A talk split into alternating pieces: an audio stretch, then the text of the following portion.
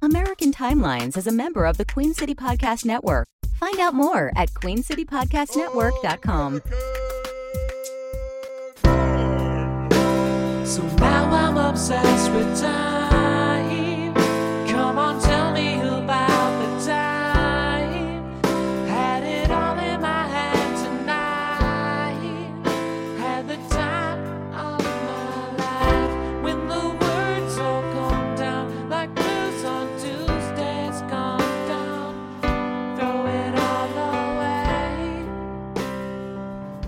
Throw it all away. Welcome to another episode of American, Timelines. I'm Amy and that's Joe. and we are history for jerks. We are jerks. You're a jerk. We're a jerk. We're all jerks. Everybody's a jerk, really. And Yeah, we are the podcast that talks about the history of the timeline. yeah. We tell you about. We go through the American timeline of history and tell you what happened in the news and in pop culture and crazy UFO stories. Whatever and- else comes along. Yeah, and with a little bent on true crime because Amy loves to go a deep dive into sh- people dying and murdering, and I love when people are born. I love s- giving life, and she loves taking life, and so we celebrate. She's like I don't death, and I'm like the angel of love. I don't think that's Yeah, ac- accurate. you're really, like you're de- you're like statement. the skeleton. All right, with the we are scythe- gonna talk about scythe- scythe. 1959. Yeah, we are in April and May. Okay. April 1st, 1959 was a Wednesday, and the Navajo Nation Supreme Court came into existence along with a set of district courts with jurisdiction in Navajo territory in Arizona and New- New Mexico. Okay. Did you know there was a Navajo Nation Supreme Court?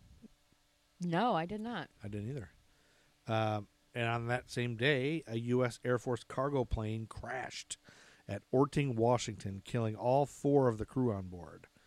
Witnesses reported that the C 118 had collided with another object in midair, and the incident had become part of UFO lore. Oh, they think it must crash into a yeah, UFO. they think, uh, uh, yeah, the pilot, Lieutenant Robert R. Dimmick, radioed, We have hit something, or something has hit us, moments before the crash. oh, And so it's never been. This is one I told you to look up. and Yeah. you said you couldn't find anything. I guess so. yeah. couldn't maybe find it's, anything you have to about it. take a deep dive or look, contact MUFON maybe. So we'll leave that to you, the listeners, to contact MUFON. Because we got to move on to April second, nineteen fifty nine, which is a Thursday, when a super bolt more powerful than an ordinary lightning bolt struck a cornfield near Leland, Illinois, leaving a crater one foot deep and breaking windows on homes almost a mile away Wow. big crack of lightning. Wow. Why that one crack of lightning was Yeah. kept in history and not any other ones yeah I know except those Ben things. Franklin's. April 5th was a Sunday, and at the Southmore Hotel in Chicago, black nationalist S.A. Davis, chairman of the Joint Council of Repatriation, and eight of his associates met with George Lincoln Rockwell. You know who that was? No. A white supremacist. Oh. and two of his associates in the American Nazi Party.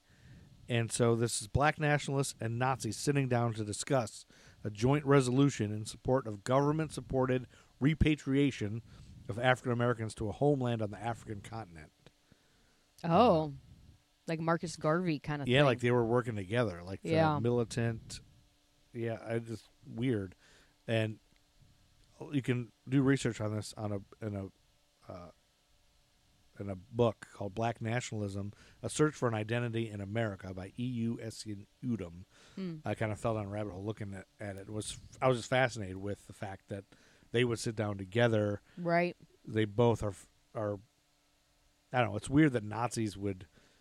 They they want them to leave too. Yeah, they want them gone. so But they also, if you look into it, this George Lincoln Rockwell was quoted as like, yeah, separating, you know, like labeling all black people as you know lazy and dirty and awful and Jewish people and all that. But he kind of talks about how these leaders are, di- you know, they stand out and they're different than every other black person. You know, kind of using, of course, racial slurs. yes. Uh, but it's just weird to think like how how hate works. You know, I and it know. can be there can be an exception here and there sometimes. I don't know. It's weird.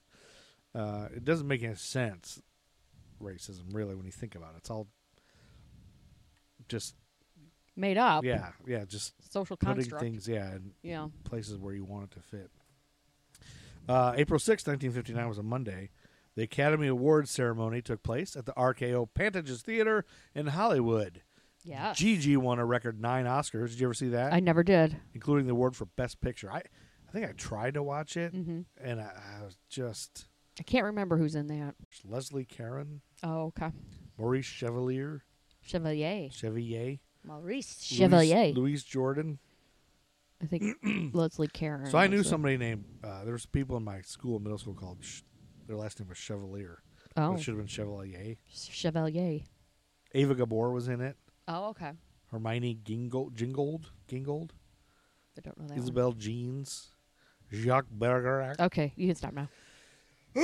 Excuse me. I don't. know. I can't clear my throat. You ever get that? happen? Yes. I hate that. do. Anyway, that same day on April 6th, Texas A&M won its fight.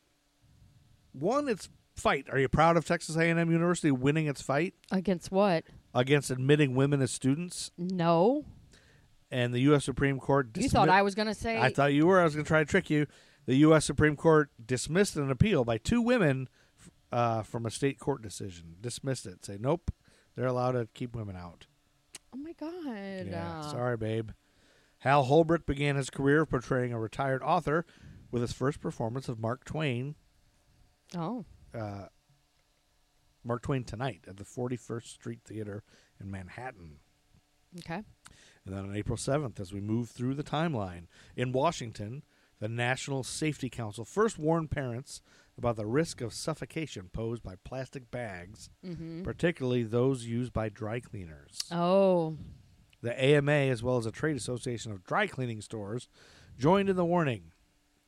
Uh, in January, Dr. Paul B. Jarrett of Phoenix had begun a campaign to educate the public after five children had suffocated in the previous year. that's terrifying. Isn't it awful? Yes, Poor babies. I know. Well, back then, you know, you if you didn't know, Yeah, if you're a little, I mean, little kids, right? Little- Right. Yeah. if you didn't know that plastic could, you know, I remember being warned about that as a kid, like really warned, like Yeah. hard. Oh, so don't you can suffocate, you can suffocate. Don't put that plastic over your head. yeah, You know, you always want to put a plastic bag over your head. right. That's fun. Uh, by a margin of 386,845 to 314,380, voters in Oklahoma elected to repeal the state's constitutional prohibition on the sale of alcohol, Oh, leaving Mississippi as the only dry American state. Liquor sales began on September 1st, 1959. it was part of time. Yeah, it was. Can you imagine living in a dry No, state? I kind of. Well, yeah, I can. I can imagine it. yeah. I mean, that's kind of how it is for cannabis in our Yeah, state, It's the same as cannabis, I guess. So you- Mhm. People still smoke it. right? You s- can still. You're just, you just not have to. supposed to. Yeah, exactly. Just have to cheat, lie, cheat, and steal. That's right. That same day, the town of Jackpot, Nevada, was founded. Located just a few miles south of the border with Idaho, the gambling center was created after Idaho banned gambling. They made a town called Oh. Jackpot. Jackpot, Nevada. In your face. In your face, Idaho. Yep. And as dumb as I am, I didn't realize that Idaho and Nevada bordered each other. Yeah, I don't know a lot about the West Coast geography. All the little squares All on those- the west yeah, I are don't- I don't- confusing. They are. So uh, as are the ones on the east, the way east coast. oh to yeah, me. as are anything except for Florida and Texas. it basically and Ohio and oh, well, Michigan, Ohio and Minnesota, Michigan, yeah. and um, Missouri. well, you know Missouri because you're from there, but Yeah, I don't know if I would have. Maybe I would have. Illinois. Illinois. I think it's Illinois. Uh, April 8th, 1959 was a Wednesday. As many as 250 delegates to a conference of the AFL CIO got food poisoning after eating dinner on board a train bound from Toledo to Washington. Toledo, I only kept it in there because Toledo is known for making everybody sick. I'm from Toledo. Yes. One day before the press conference introducing the members of NASA,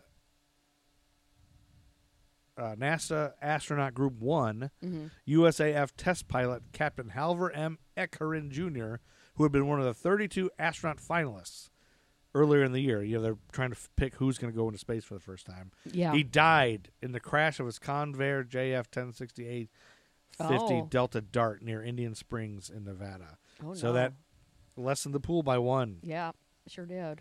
And that's kind of when they picked John Glenn and all that. Then Thursday was April 9th. Comedian Lenny Bruce made his national television debut as a guest on The Steve Allen Show.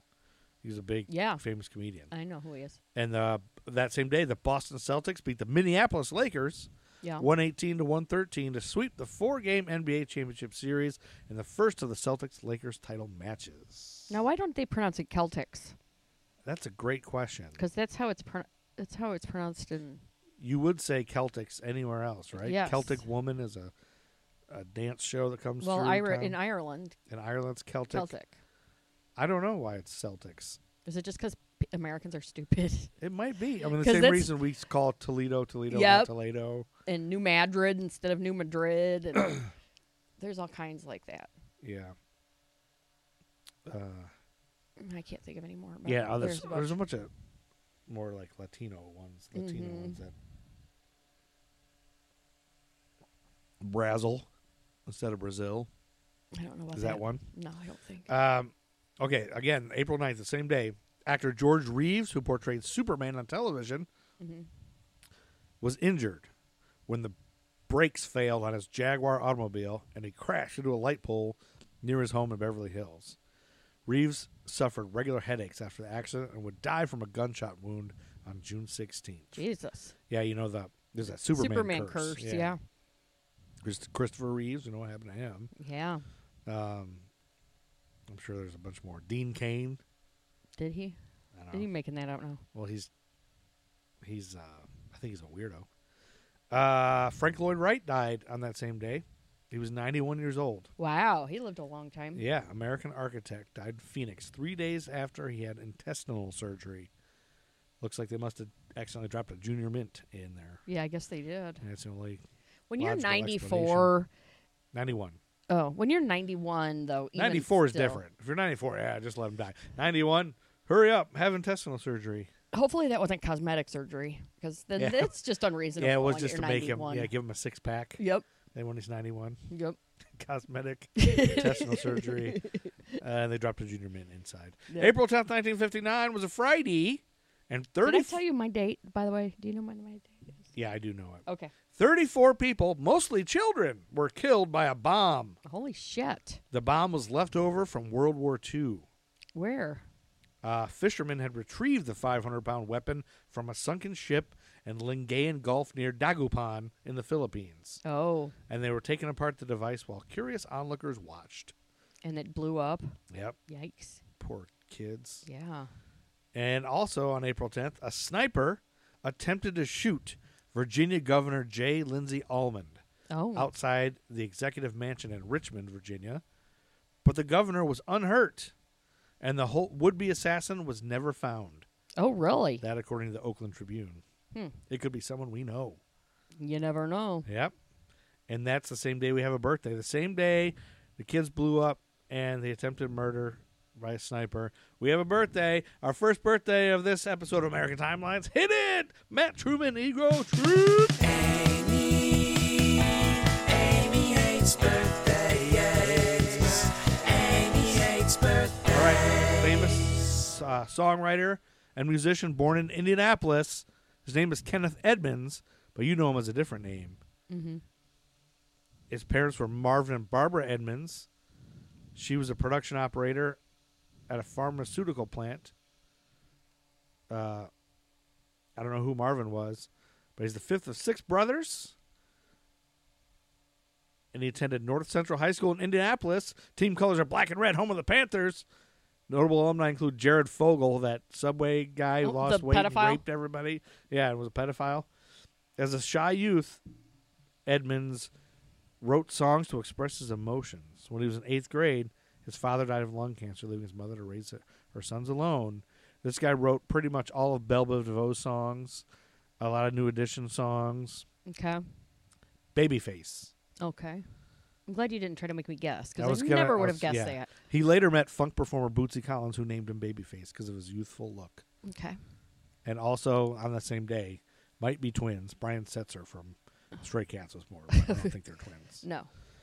And now we have famous death on that day, so I need Matt Truman to compose a A death death day death song. Death Day song. And since you love death, you'll probably like this one. yeah. Leonard Shockley, 17 years old, became the last juvenile to be executed in the United States. Wow. He was only 16 when They he co- executed juveniles. That's pretty hardcore. Well, his murder, he, what he did was pretty bad. He was 16. He committed a murder by cutting the throat of a shopkeeper. Uh, and he was put to death in the gas chamber at the Maryland State Penitentiary at 10:02 p.m. But if you look up kind of what he did, like it, like he just plunged a knife in this woman's throat and gouged it, you know. yeah. But there's some weird things about it. Like his brother, his older brother, who was in his 20s, had just gotten out of jail Mm-hmm. and was with him, but he was sitting in the car while he did this. Uh huh. And there's a little, there's like one time where he says, "No, he was in there with me." So I wonder if his brother kind of put him up to it. But Oh. I'm not sure. Uh, yeah. So for nearly 40 years, he would he would be the last person to be executed for a crime committed by a minor. Uh, on February 4th, 1999, Sean Sellers would be put to death in Oklahoma for a 1985 murder Mm. that was committed when he was 16, but he wasn't 16 anymore. So. Mm-hmm. Anyway, April 12th, 1959 was a Sunday, and the body of former Haitian presidential candidate Clement Jumel was hijacked from the funeral process- procession in Oh my Port-au-Prince. god. It has been speculated that Haitian dictator Francois Duvier wanted to use the brain in a voodoo ceremony. Oh my god. Yeah, how about that? Holy I shit. wish I would have looked up that more and talked more about that. yeah, really. Uh, and on this date, uh, the myth for the Chinese word for crisis was perpetuated by John F. Kennedy. I've never heard of this. No. He said on this date, he said, when written in Chinese, the word crisis is composed of two characters.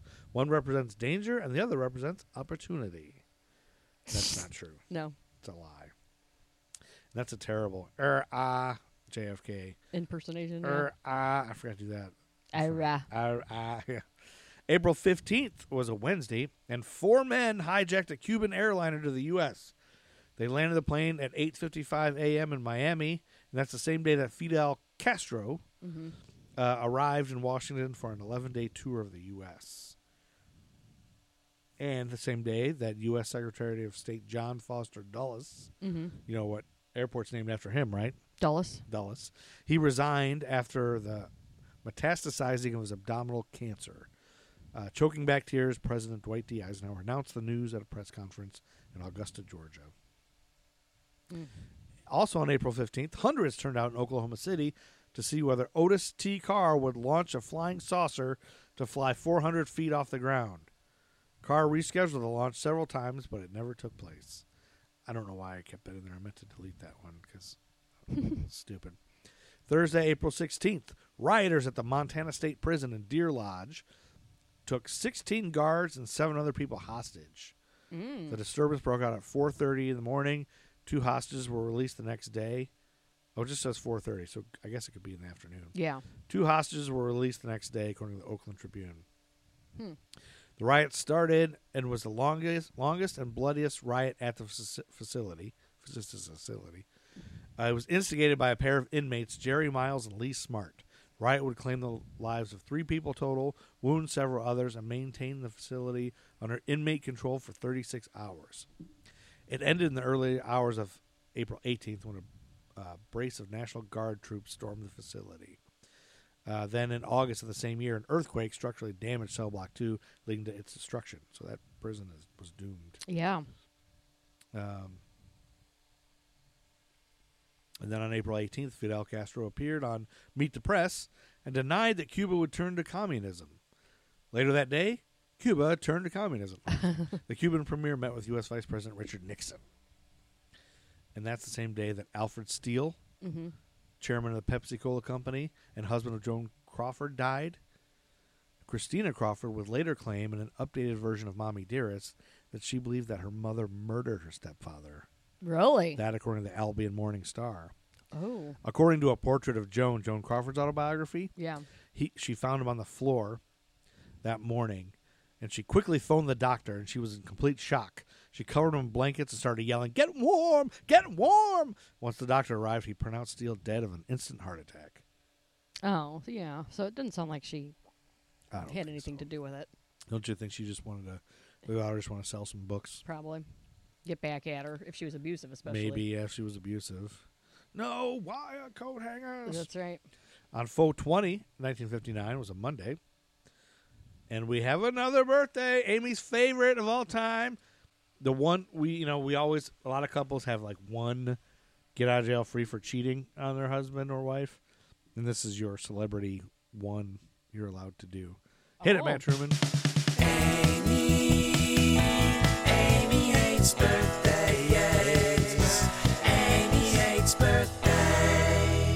Yep. American film and television actor born in Burbank, California, lead singer of his own band, the Kempsters, and also makes custom snow globes. Clint Howard was born. That's your one. I can cheat on you with Clint Howard. Clint Howard is the only one you can cheat on me with. As long as That's I disgusting. can watch. As long as I can watch. You know that's Ron Howard's younger brother. Yes. Oh, yeah. He looks like he's his Yeah. dad. Like, know. he's like- he's- could be the ugliest guy ever. But look up if you get a chance. Google his band, the the uh, what I say they're called the Kemptons, Kempsters. Sorry, the Kempsters. Uh, he puts on makeup and like sings and like is crazy. I didn't know he was in a band. Uh, it's terrible. um, and that same day we, uh, we have another death. Morris K. Jessup, fifty nine. So it might be Clint Howard reincarnated. Uh, he's an American mathematician, astronomer, and authority on UFOs. He was found dead in his car from carbon monoxide poisoning, an apparent suicide. Although some conspiracy theorists believe that he was murdered because of his UFO knowledge. Sounds like a suicide to me. Well, especially if you talk to his uh, family and you realize that in 1958 his wife left him. He traveled to New York City and his friends described him as being somewhat unstable. Then he returned to Florida, where, of course, that's where everyone goes to kill themselves. He was involved in a serious car accident and was slow to recover, apparently increasing his despondency. Yeah. And he was found alongside a, a roadside Mm-hmm. uh, you know, dead with a hose run from the exhaust pipe into the rear window of the vehicle. Yeah, that's totally. Friends said he was extremely depressed and had discussed suicide for several months. So, yeah, I think Not really a shock. the only reason he got into conspiracy theories was his UFO thing, and it surrounded the the Philadelphia experiment. Have you ever heard of that? Yeah. Because so people thought he he was aware, like somebody had Oh. told him about the Philadelphia experiment. Yeah. What was the Philadelphia experiment? I don't I don't know a lot about it. Oh, well, according to I the just heard of it. a book. Uh, Moore and Berlitz wrote a book, The Philadelphia Experiment, Project Invisibility. Uh, it put forward the conspiracy theory that his death was connected to his knowledge of this. Uh, and friends interviewed in the same book uh, thought the bizarre letters from Carl Meredith Allen may have initiated a decline in Jessup's mental state, uh, leading to his suicide. So Carl Allen is the one who apparently described the Philadelphia Philadelphia experiment as follows. Apparently, a giant ship, a destroyer escort, was successfully made invisible, but the ship inex- inexplicably w- was teleported to Norfolk, Virginia for several minutes and then reappeared in the Philadelphia yard. The ship's crew was supposed to have suffered various side effects, including insanity, uh, Oh, God. intangibility, and being frozen in place. Uh, Oh my god. so I, I think that's false. yes. I wonder what Snopes would say. Yeah, we should look it up on Snopes. I had never heard of that, but Mm-hmm. April 23rd was a Thursday. Uh, wait, was that all on 420? So maybe that's why 420 became the weed day.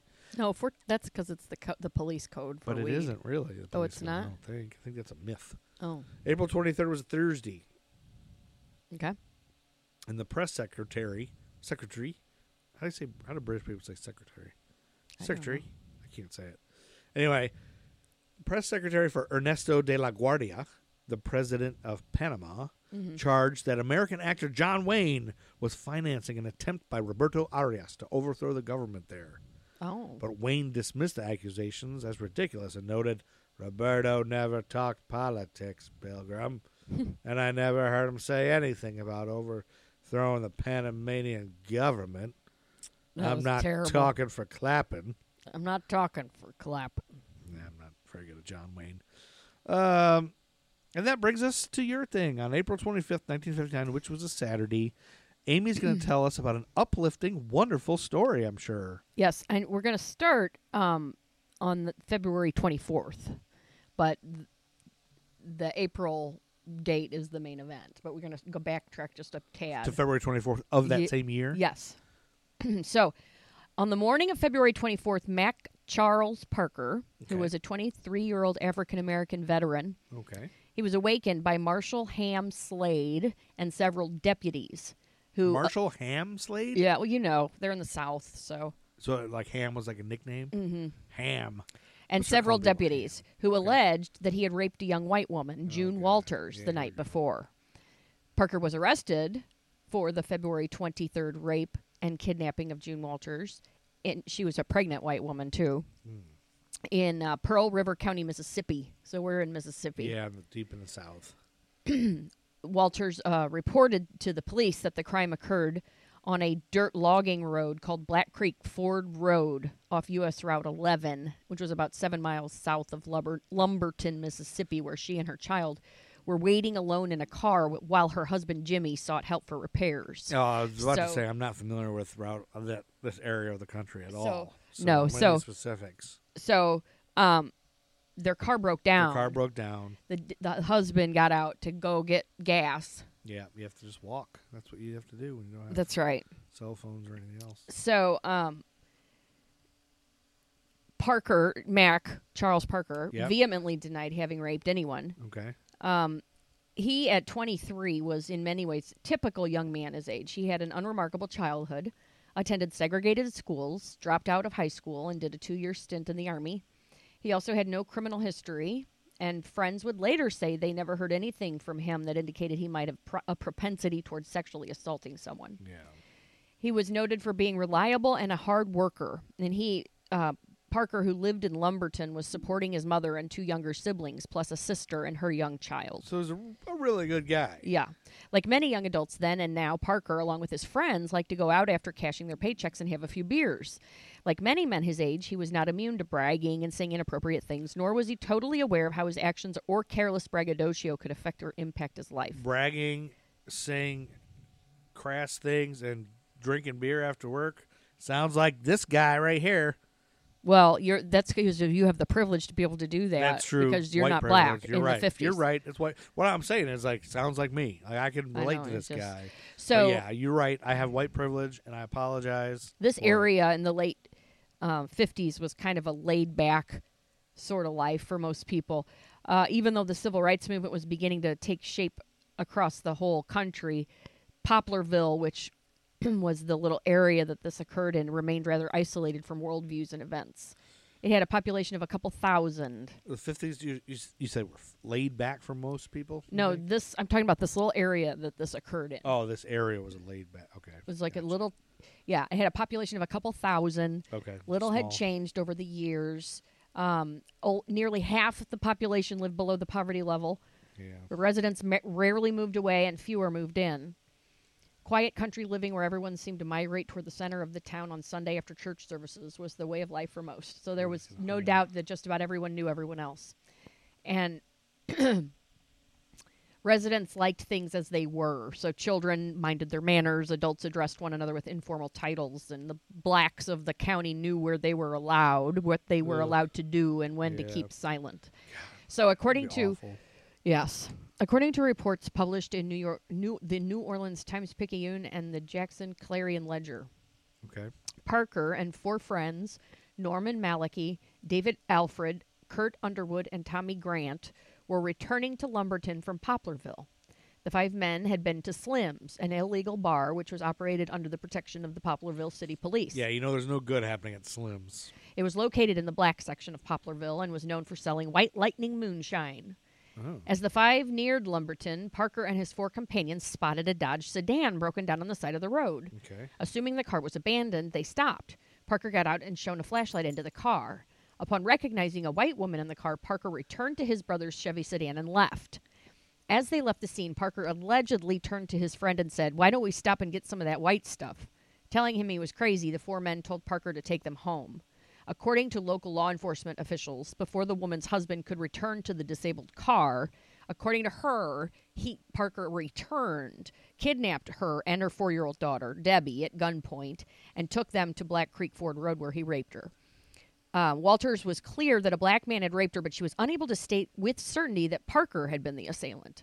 Her description of a middle-aged man was who was 5'10 and 160 to 170 pounds did not fit the young Parker who weighed more than 200 pounds. Okay. Walters picked Parker out of a lineup, but she later recanted this identification. So Kurt Underwood, Parker's brother-in-law, who was there that night, disputed the, this version of events of Okay. events. Um, so there was an intensive manhunt. Then Lumberton police were informed by David Alfred's father, who was a local Baptist minister, Yeah. that Parker was the one they were looking for. So they arrested him. How did he know? I wonder. I uh, I don't know. I, it, it, it's that part is kind of uh, confusing. Iffy. Uh, Um, So he was arrested about 10 a.m. at his home. Um, he was beaten by Slade and his deputies to the horror of his mother, Mrs. Eliza Parker. His screams could be heard several houses away. Jeez. He vehemently denied having raped anyone. that doesn't matter to the those Yeah. bastards. There was a check of tire tracks left by the perpetrator's car that indicated they were similar to those of Parker's Chevrolet. excuse me, but a positive identification could not be made. A check of fingerprints failed to implicate Parker. Soon after his arrest, and for his own protection, Lumberton police had the Mississippi Highway Patrol transfer Parker to the Hines County Jail in Jackson. So, um, when he went to that jail, they gave him a bunch of lie detector tests. Yeah. Which He- are not conclusive or reliable. but he, he they either they either were proven inconclusive or he passed them. oh, really? Yeah. Um, in addition, no handgun was ever found by police, nor was one ever connected to Mac Charles Parker. Then on April 13th, he was indicted by a Pearl River County grand jury on one count of rape and two counts of kidnapping. Two days later, he was returned to Pearl Ri- River County to appear before Judge Seeb Dale Sr. on April 17th. Being represented by attorney and civil rights activist R. Jess Brown of Vicksburg, Parker pleaded not guilty to each charge. Yep. Judge Dale set the trial date for April 27th, and Parker was returned to his cell. So um, then, according to the FBI reports on the case, some, sometime around 12:15 a.m. on April 25th, a vigilante mob of eight to ten hooded and masked men wearing gloves entered the courthouse. Supposedly, they were let in to the locked jail area by a deputy sheriff named Jewel Alford, who was with them. As Alfred unlocked the door, eight to ten from the mob entered Parker's cell. He begged for help from the other prisoners, but the mob threatened them with guns. So a life and death struggle soon s- ensued as Parker tried to escape, and he was beaten with clubs by the mob. As the mob dragged Parker out of the courthouse and down the concrete steps, he was bleeding profusely. He pleaded to be able to walk instead of being dragged. Blood spurted from his wounds, leaving bloody handprints and pools of blood along the route out of the courthouse. So then they drove to. then they had two cars waiting outside for their escape. He they stuffed Parker into the back seat of one of the two cars and sped west towards Bugaloosa, Louisiana, on Mississippi Highway 26. Never heard of that. The car with Parker inside continued on west until it reached the border to Mississippi, Louisiana at the Pearl River Bridge, which was like 20 miles west of Poplarville. So, according to the FBI, the mob with Parker in the car drove into Louisiana where they waited to make sure the road was traffic free. So then they get him out to this bridge, drive out to the center of the bridge. They get him out in- of the car, shoot him twice in the chest. Ugh. He dies within seconds. The original plan had been to castrate him, of course, Yeah, and hang God. him from the superstructure of the Pearl River Bridge. However, now that he was dead, they decided to abandon that because they just didn't want to be discovered setting it all up. Fucking assholes. So they weight his body down with logging chains, which were produced from the trunk of one of the cars. Jeez. Once the chains were secured around it, was tossed over the concrete railing of the bridge into the riv- rain-swollen waters of the Pearl River. Like, so they don't even give a shit if it's the right guy or not. I know, Like, what if there really is the the real guy and he's out there? You know, like Right. Upon learning of the events in the early morning hours of April 25th, Pearl River County Sheriff Osborne Moody informed Mississippi Highway Patrol, who then urged him to contact the FBI. So then he gets a John Doe warrant for the kidnapping of Mac Charles Parker. And then on May 4th, Parker's bloated and decomposing body was found floating in the waters of the Pearl River, two and a half miles south of the bridge. Almost immediately, 60, 60 agents from the FBI descended upon the town of Poplarville. So they, in the two weeks that followed his death, They questioned hundreds of potential witnesses and suspects. Several local Poplarville men, Jewel Alford, Christopher Columbus Cripp Rayer, L.C. Davis Preacher, James Florin Lee, and his son James Florin Jeff Lee, All of these Herman people. Schultz, Arthur Smith, and J.P. Walker, a former Pearl River County Sheriff's deputy Yeah. who would be elected sheriff of Pearl River County in 63, they quickly became the focus of the FBI's probe into the abduction and death of Parker. And then um, in, there was a three hour interrogation session, and they browbeat Crip Rayer. He finally admitted th- i- that his red and white 1956 Oldsmobile 88 had been used by the mob, but denied having anything to do with the abduction or killing. Then on May 13th, under intensive pressure from FBI agents, Arthur Smith confirmed the role of each of the participants and supplied the names of Walker, Preacher Lee, Elsie Davis, and the names of the others who were in the two cars. He told the agents that Lee, Rayer, Davis, and Walker were the lead car that carried Parker from the jail. But the judge and the prosecutor in the case would not cooperate with the FBI investigation, and they refused to hand over FBI evidence to the grand jury, said it was hearsay, even though several of the mob members had confessed to the lynching. Jeez. Judge Dale, who praised Theodore Bilbo's racial beliefs and was a member of the White Citizens Council, refused to indict the suspects. He encouraged the grand jury to have the backbone to stand against any tyranny, stating, You are now engaged in battle for our laws and courts for the preservation of our freedom and our way of life. He urged them to keep their mouths shut. Dale also previously refused before the lynching um, Se- Sheriff Moody's request to move Parker outside the county or have members of Mississippi National Guard protect him. So then the grand jury refuses to indict the lynchers. So a federal grand jury in Biloxi takes the case over. Uh huh. They fail to indict some of the mob by a single vote.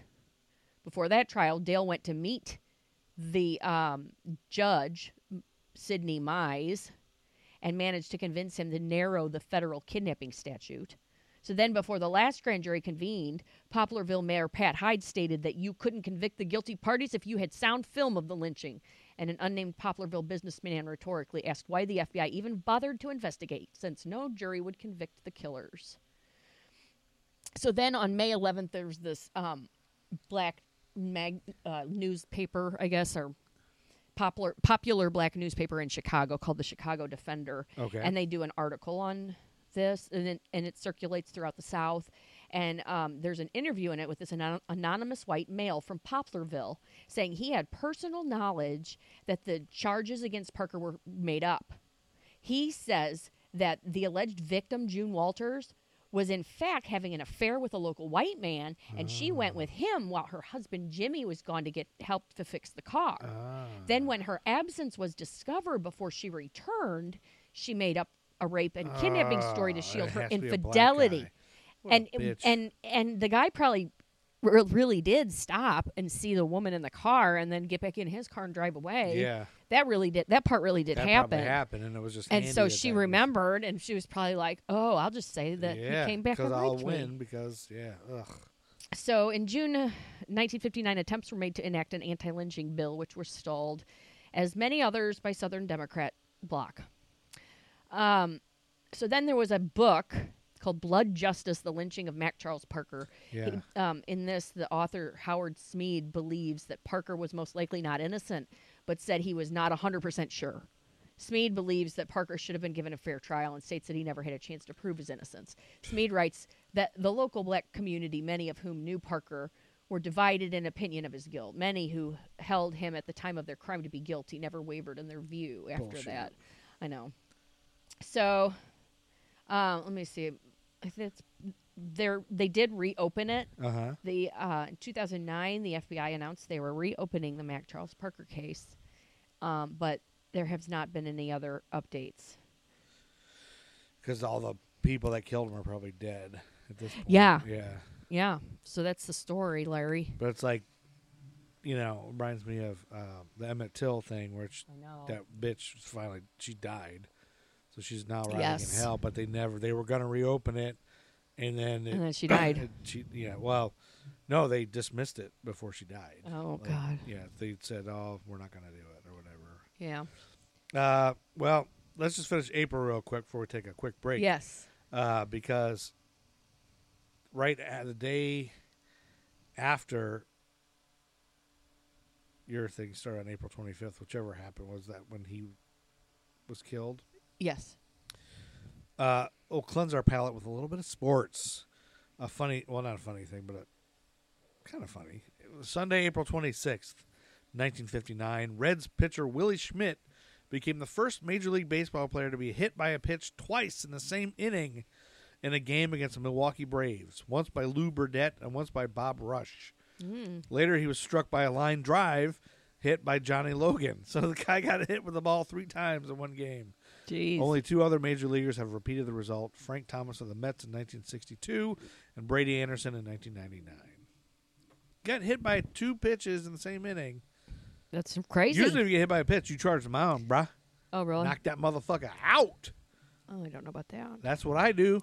You don't hit me. If you hit me with a pitch, you're getting taken out, bruh. You know, Wrestling that's probably why style. you don't play baseball. Oh, I'll give it. I did in high school. I played one You did? year, my senior year. I couldn't hit or catch, but they put me in a pinch run sometimes My God. because I could run. And they, I really only made the team because I was funny. Right. They wanted a funny guy in the dugout. Anyway, then we'll start May in a second, but let's take a quick break Yes. and listen to these advertisements, and I can get a fresh beer. Hey nerds, check out the Gruff and Loud show on YouTube. You got a kid. That's what you think. I forgot to tell you. Remember that time you banged Shannon Doherty? I. You got her pregnant. You got her pregnant, bro. Kid's Yeah. 26 now. Well, I'm glad the kid's probably doing all right. No, he's not. He needs you. He needs a father. Well, I I was a donor, not a father. No, he needs a real father to step up and teach him how to fish. Well, and if that's you not- can teach him how to fish, you will have successfully raised him. you have 30 minutes. Here he is. Ah! teach him how to fish. 30 minutes. Oh, minnows work better than worms. Oh, you did it. Hooray. You have successfully fathered Shannon Doherty's child. Congratulations. Achievement unlocked. Bing, bing, bing, bing, bing, bing, bing. Confetti, streamers, fireworks. Retirement. What's happening? What are we talking about? Check out the Gruff and Loud Show on YouTube. Okay. We're back. Thank you for listening to that. Do do check out the Gruff and Loud show. it's the greatest YouTube series of all time. Oh my god, it's so riveting. It's such top-notch material. Holy shit. Great content for the interwebs. May 1st, 1959 was a Friday. And uh, this one you'll be really into, Aim, because Gene Horney, Horney, H O E R N I, Horney, Yeah. Gene Horney filed a patent application Yeah. for the planar process under the name Method of Protecting Exposed PN Junctions at the Surface of Silicon Transistors by Oxide Masking Technique. Thank God. What? This process, which protected a transistor from contamination, made mass production of the transistors feasible and has been called, after the invention of the junction transistor, the most important invention of microelectronics. Thank God. Okay. Well, after all, this is a microelectronics podcast. that's true. And on May 2nd, 1959, which was a Saturday, four white men in Tallahassee, Florida, kidnapped and raped a black woman, Betty Jean Owens, near the campus of Florida Yes. A&M University, beginning a case that attracted nationwide attention.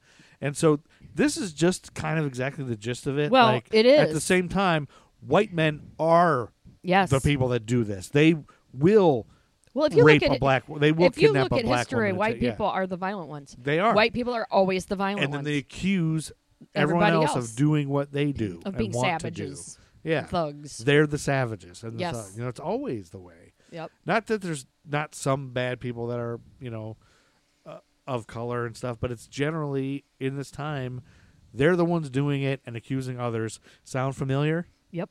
Sure does. Friggin' Trump. Yep. You know, it's the same thing. Anyway, uh, but this made national attention. Um, and what happened was William Col- Collinsworth Ollie Stoudemire, Patrick Scarborough, and David Beagles, apparently set out together to find a woman to sexually assault. They approached a car at Jake Gaither Park, armed with shotguns and switchblades, and Patrick Scarborough pressed his shotgun against the African American driver's nose and ordered the occupants out of the car. Four African Americans stepped out of the car, two men and two women. All four people in the car were students at Florida A&M. And Scarborough forced the two black men to kneel on the ground, and David Beagles held the two black women at knife point. Scarborough ordered the black men, Richard Brown and Thomas Butterfield, to leave, and they slowly drove away. This, according to uh, Danielle McGuire's book, At the End of the Street Black Women, Rape, and Resistance A New History of the Civil Rights Movement from Rosa Parks to the Rise of Black Power. That's a long Yeah. uh, title. It's a long tail. Uh, but the two black women left at the hands of the four white men were Edna Richardson and Betty Jean Owens. Edna Richardson broke free of the men and ran into a nearby park, leaving Betty Jean Owens alone with Oh, her no. attackers. Yep. Beagles promised to release her only if she did what they wanted her to do. That, according to it was, it was like all of us had been raped. Sexual violence, community mobilization, and the Am- African American freedom struggle, also by Danielle L. McGuire in the Journal of American History. They drove her to the edge of town and subsequently raped her seven times. Oh, Edna Richardson and the other two male students were able to make it back to their car and went to the local police station to report what had happened to them. The officer on duty that night happened to be a 19 year old intern, Joseph D. Cook Jr. And to the surprise of many people, he called for backup and searched for Owens. That was Oh. surprising Yeah. and unbelievable that Yeah. that happened. Yeah. And if it wasn't him, they probably wouldn't have cared yeah. sadly. The officer spotted the assailant's car, and a chase ensued. Eventually, the men pulled their car over, and the muffled screams of Owens could be heard from the car. She was bound and gagged on the backseat floorboard. Oh, Again, according to Danielle McGuire's. you know they were going to kill her. Oh, of course. Yeah. The four men were then arrested and taken to jail. If they hadn't found her, yeah, Yeah. she'd be dead. Uh, the four men did not take their arrest seriously, and they joked with each other on the way to jail. All four men confessed in writing to have abducted Owens at gunpoint and raping her because they thought, well, who It's cares? who you know? cares. I'm not going to get in trouble for Yep. this. Ultimately, an all-white jury convicted the four men. Good. And on June 22nd, Judge W. May Walker sentenced them to life in prison. Really? Yeah, Good. that's that's like a Justice. turning point. Like it's That's justice. yeah, it's amazing that Yeah. I mean, justice would be shooting them in the balls. Yeah. But, uh, but that's unheard of in this time. I period. know. But it's 1959. We're starting to get to the civil rights movement. Like it's at least some little bit of hope, even though Mm-hmm. this was an awful story. At least there's some justice for once. It, isn't that sad that that's Yes. surprising? You know, that it's surprising that that that they. But look, they they just laughed and joked about it and completely confessed because they thought there'd be no Re- no consequences. Repercussions. Yep. Yep. Uh, that same day, Jerry Unser Jr. was fatally injured while practicing for the Indianapolis 500. His car struck a retaining wall at 133 miles an hour and burst into Oh my flame. And he God. died 15 s- days later after Oh my uh, from his God. burns. He lived for 15 yeah, days. suffering with burns. Wouldn't that be awful? I'd be like, kill me. Uh, but because of this, Indy racing officials required all drivers to wear fire-resistant suits in practice and in competition from then on. I guess so. Uh, May 4th, 1959 was a Monday, and the first ever Grammy Awards were bestowed by the National Academy of Recording Arts and Sciences in a ceremony held at the Beverly Hilton Hotel in Beverly Hills. The music from Peter Gunn by Henry Mancini was Album of the Year. Domenico Modugno's Volere was Song of the Year. The Champs Tequila won the award for Best Rhythm and Blues Performance. Oh. And do you know what? Where, how they get the name Grammy? no. I never knew this. I feel stupid for not knowing this. It's an abbreviation for the Gramophone Award. Oh. So dumb. If I would have known that when I was younger, I would never get Grammys and Mixed Emmys up. mixed up and Oscars and all that. Uh, the Gramophone Award, you dumbass, Joe. Uh, anyway, it's interesting to know that Tequila won the fir- Mm-hmm. one of the first Grammy. The first first Grammy won by Tequila. Yep. Pee Wee Herman. Okay, on a day, uh, more civil rights news. When I come across a, uh, an important person in uh, the civil rights movement, you know, we only hear about Malcolm X, Martin Luther King. Yeah. I like to bring them up, especially if they hit close to home. And we're here in Union County, North Carolina, Waxhaw. Uh, so I'm going to talk about a man named Robert F. Williams, uh, who is from Monroe, North Carolina, where I love to drink beer. There's delicious beers there. On a day in which a white man was exonerated from charges of a rape of a black woman, and a black man convicted of rape of a white woman, Robert Williams of the NAACP declared in Monroe, North Carolina, we must meet violence with violence. According to ncpedia.org, Robert F. Williams was an American militant civil rights leader who served as the president of the Monroe, North Carolina chapter of the NAACP. In the 1950s and early 60s, Williams identified as a black nationalist and advocated for armed self defense and the struggle for civil rights. Although this put him at odds with some of his contemporaries, such as MLK Jr., his stance allied him with other black activists who advocated for this method of active and at times violent resistance, including Ida B. Wells, W.E.B. Du Bois, and Robert Moton. He is also known for his publication Negroes with Guns, published in 1962, uh, and his his actions, thinking, and writing on the subject of armed resistance were revolutionary and anticipated and contributed to the Black Power movement that grew in the late 1960s. So he was born in Monroe, North Carolina. In 1925, to Emma Carter and John L. Williams. He, uh, his dad worked for the railroads. Growing up, his grandparents practiced armed self defense, and he received his first gun as a young boy. Now, living in this area, people love guns down Mm-hmm. Right. here. Like, it's Yeah. a gun thing, so it's not. I'm not a big advocate for violence with guns and everything, but everybody's got a gun. And if there's any kind of trouble in civil rights, there's, you bet the KKK's got guns. Yeah. Uh, so he he would need it. Yeah. When he was about 11 years old, he witnessed the violent beating of a black woman on the street in Monroe, North Carolina, by a policeman named Jesse Helms Sr. And Oh. Helms Helms beat the woman. I br- bring up that name because his descendants are still here. Like Yeah.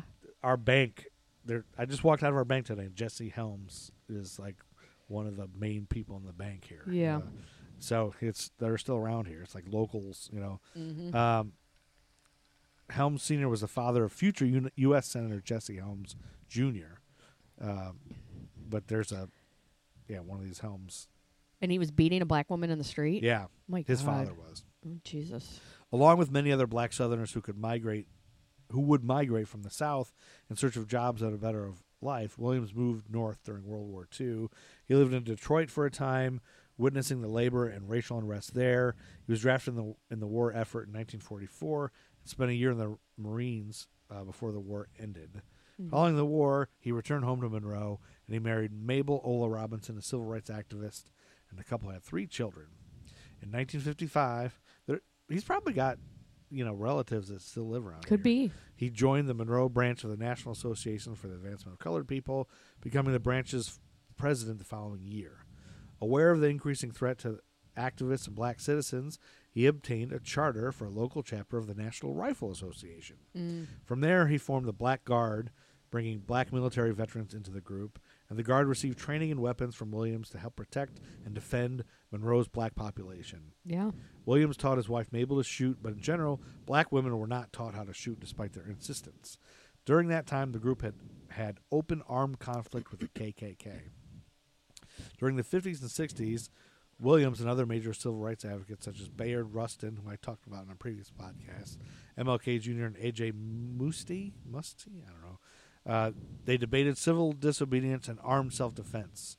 Williams claimed that, that while nonviolence was powerful, its triumph depended on the adversary. King saw the advantage of armed self defense, but argued nonviolence demanded greater self control and courage. In the late 50s, Williams' position in the NAACP was suspended for his advocacy of violence, but he also butted heads with King on issues of leadership tactics. So in May 1961, Williams sent King a telegram insisting King ride with the Freedom Riders and physically participate with fellow p- protesters. In August of the same year, the Freedom Riders passed through Monroe, determined to demonstrate the effectiveness of civil disobedience and challenge segregation laws. While hostile white observers gathering, or with hostile white observers gathering, The rioters called for the aid of the Black Guard. Two weeks into their protests in Monroe, a mob of white supremacists attacked the rioters and caused violence in the local neighborhood. During the fighting, a white married couple drove into the chaos. Williams rescued the white couple and let let them stay in his house. And then white police authorities misrepresented the rescue and charged Williams and others with false claims. I of knew that was going to kidnapping. happen. You know it, yeah. the minute you help a white person, Despite the fact the couple didn't report a- any kind of abduction after they left his house. So then he was facing a kidnapping charge and possible yeah. violence. How did I know? How did he Yeah. fucking know? Yep. Williams and his family left Monroe and the count and the country for exile, first traveling to Cuba, seeking safety from the Klan. Williams didn't stop his activism during his stay in Cuba, though. He created and narrated Radio Free Dixie, which aired in the U.S. and Canada, a show that included jazz, blues, and commentary on the American government. He also that's when he also wrote uh, Negro with Guns and published a pamphlet, The Crusader. Uh, five years later, he traveled through Asia and Africa, speaking out against racism, colonialism, and the Vietnam War. And then it, they returned to Michigan in 1969, where Robert Williams was immediately arrested and extradited to North Carolina to face a kidnapping charge. But the case was finally tried in 1975, and Williams was acquitted when the state of North Carolina dropped the charges against him. So, following his return to the U.S., uh, he didn't take up leadership in the Black Power movement, despite the movement's promotion of armed self defense. Then he passed away in Michigan on October 15, 1996, from lymphoma. Um, but yeah, so he was attacked. They were- His neighborhoods were attacked by the KKK all the time. So, of course, you're going to take up Yeah. with guns. You know? Right. So, yeah, I'm often surprised at the at how Martin Luther King and others remain nonviolent. we're, we're so restrained How did how could I you know. possibly? It's in the it's face really of a, it. a big feat. It's so much you know? injustice. Yeah. Yeah, it's really amazing. So Because it makes you so angry. it makes you so upset. You can't. There's nothing you can do about it. And it's like, yeah. At the same time, you know, it's like we're living with the repercussions of all that. You know, and all of the. It's all just still ingrained so much in society. Still, it's just so awful. What a number they've done on Yep. on the world, racism and racists. Uh, uh, we'll jump to May seventh, nineteen fifty nine, which no, I'm not going to skip that one. Okay. No, no, yeah, May seventh, nineteen fifty nine was a Thursday. Two burglars broke into the apartment of socialite Mary G. Roebling. She was like the head of a bank at the Hotel Hildebrandt in Trenton, New Jersey. They loaded nearly $1 million worth of gems and furs into a cardboard box, rode down the hotel elevator for their getaway, where New York City police were waiting for them. Oh, boom. The police have been following the pair and their driver since February 2nd after being tipped off. That's according to the Oakland Tribune. Okay. May 8th, the first Little Caesars Pizza restaurant was opened. All right. Your favorite. Mike Illich and his wife Marion began the chain with a store in Garden City, Michigan. Oh. And right nearby there was a city called Northville, Michigan, where that same day that the first Little Caesars opened, an F 84 jet fighter crashed into the backyard in a Northville, Michigan home, injuring two children, catching them on fire after the pilot had ejected. Jesus Christ. This, according to PocketSites.com, training jet crash night. Uh, the training jet crash crash at the home of Ms. Ada Rowe in her vegetable garden. Uh, it was a military jet, and the pilot was preparing his approach to the Detroit Metro Airport. Airport when he experienced a frozen stick and he lost all hydraulics. The pilot was forced to eject and helplessly watch as the plane turned and headed back toward the downtown business district when it suddenly shot up vertically and then plunged straight down and crashed. And a young girl was saved by her brother, who was a scout, and his training saved his sister's life. oh. Yeah. And on May 12th, uh, 1959, Capital Airlines Flight 75, a turboprop flying from New York to Atlanta, disintegrated at an altitude of 5,000 feet Whoa. after encountering severe turbulence, crashing near Chase, Maryland at 4:16 p.m., killing all 31 people on board. Ooh. Less than an hour earlier, two of the 44 people on Capital Airlines Flight 983 from Buffalo to Atlanta were killed when that plane slid down a 200 feet embankment after skidding off the runway during a stop in Charleston, West Virginia. The pair of disasters marked the first time that two planes from the same airline had crashed on the same day. Man. And that's the same day that hours after his divorce from Debbie Reynolds became final, Eddie Fisher married Elizabeth Taylor. in Las Vegas. Yes. And on May 14th, 1959, U.S. President Dwight D. Eisenhower attended the groundbreaking for the Lincoln Center in New York City, which Okay. was witnessed by a crowd of 12,000. Lincoln Center is now around. Mm-hmm. And then on May 19th, we got a May birthday. Hit a Matt Truman Ego Trip.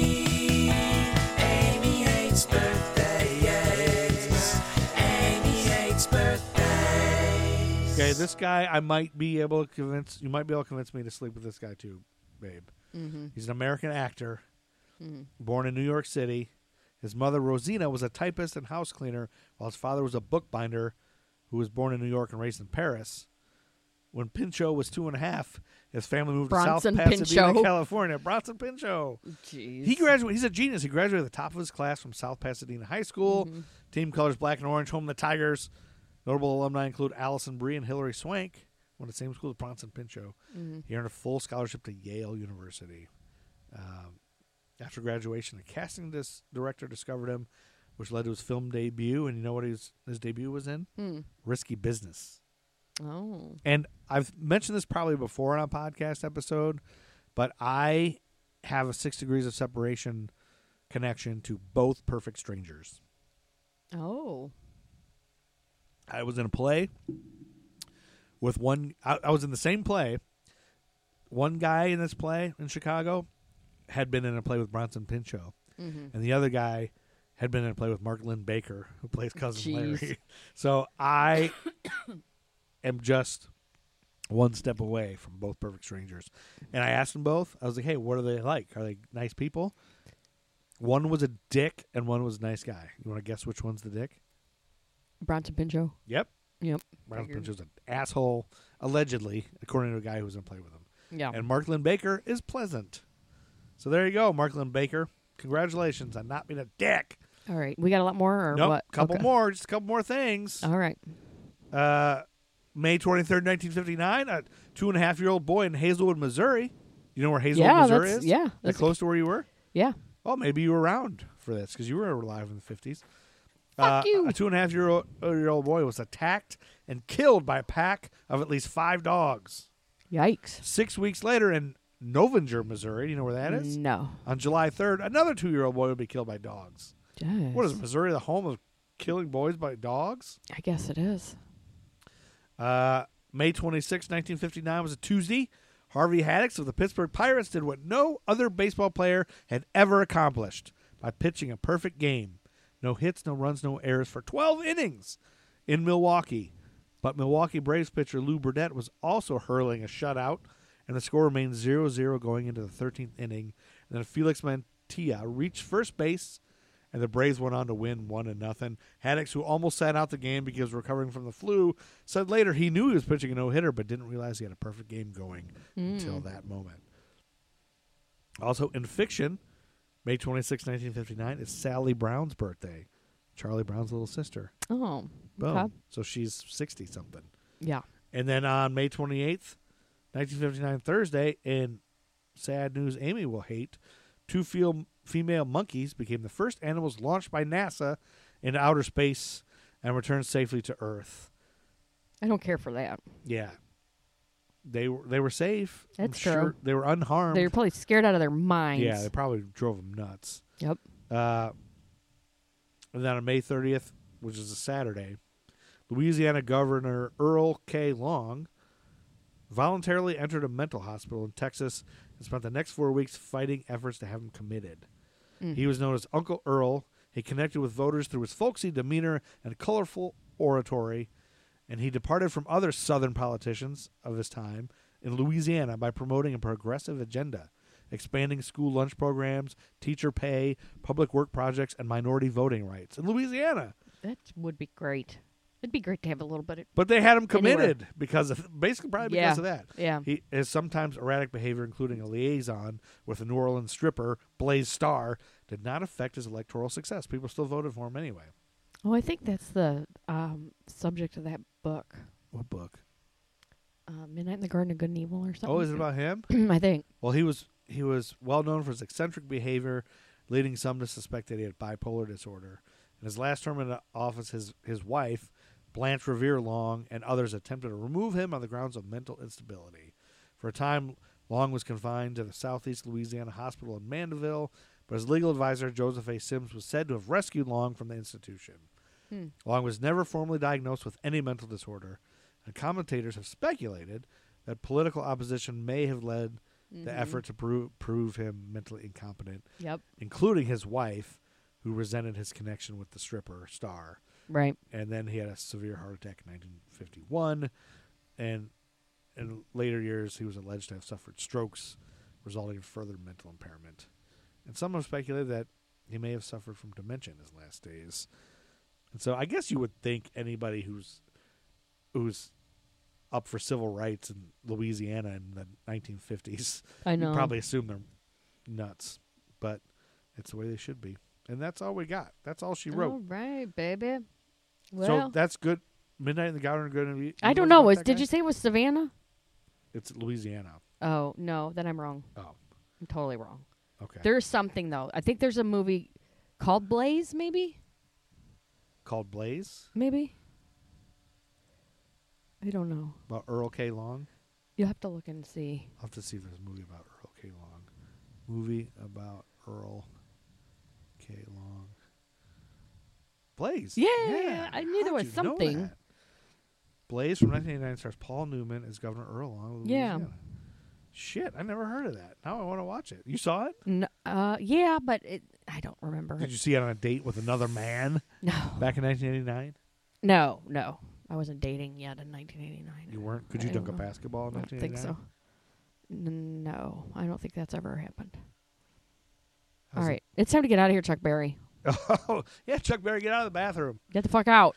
Thanks for continuing to listen to our podcast, ladies and gentlemen. We only have um, A 150,000 episodes to I go. don't know, four episodes if we're going to just finish up 50s.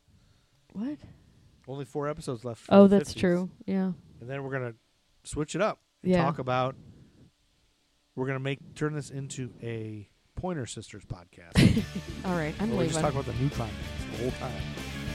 Thanks for listening. Neutron dance. Love you. I love you. I can't wait for Friday night, so I can go out on the weekend and ruin my life. I wanna drink and drive and crash my car. I'll tell the policeman that I'm a star. Yeah, 'cause you and me were birds of a feather. Yeah, we only like the bands we worship the devil. Yeah, we like to drink the blood of the goat. Now, baby, I can't tell. So take my hand, let me lead you down the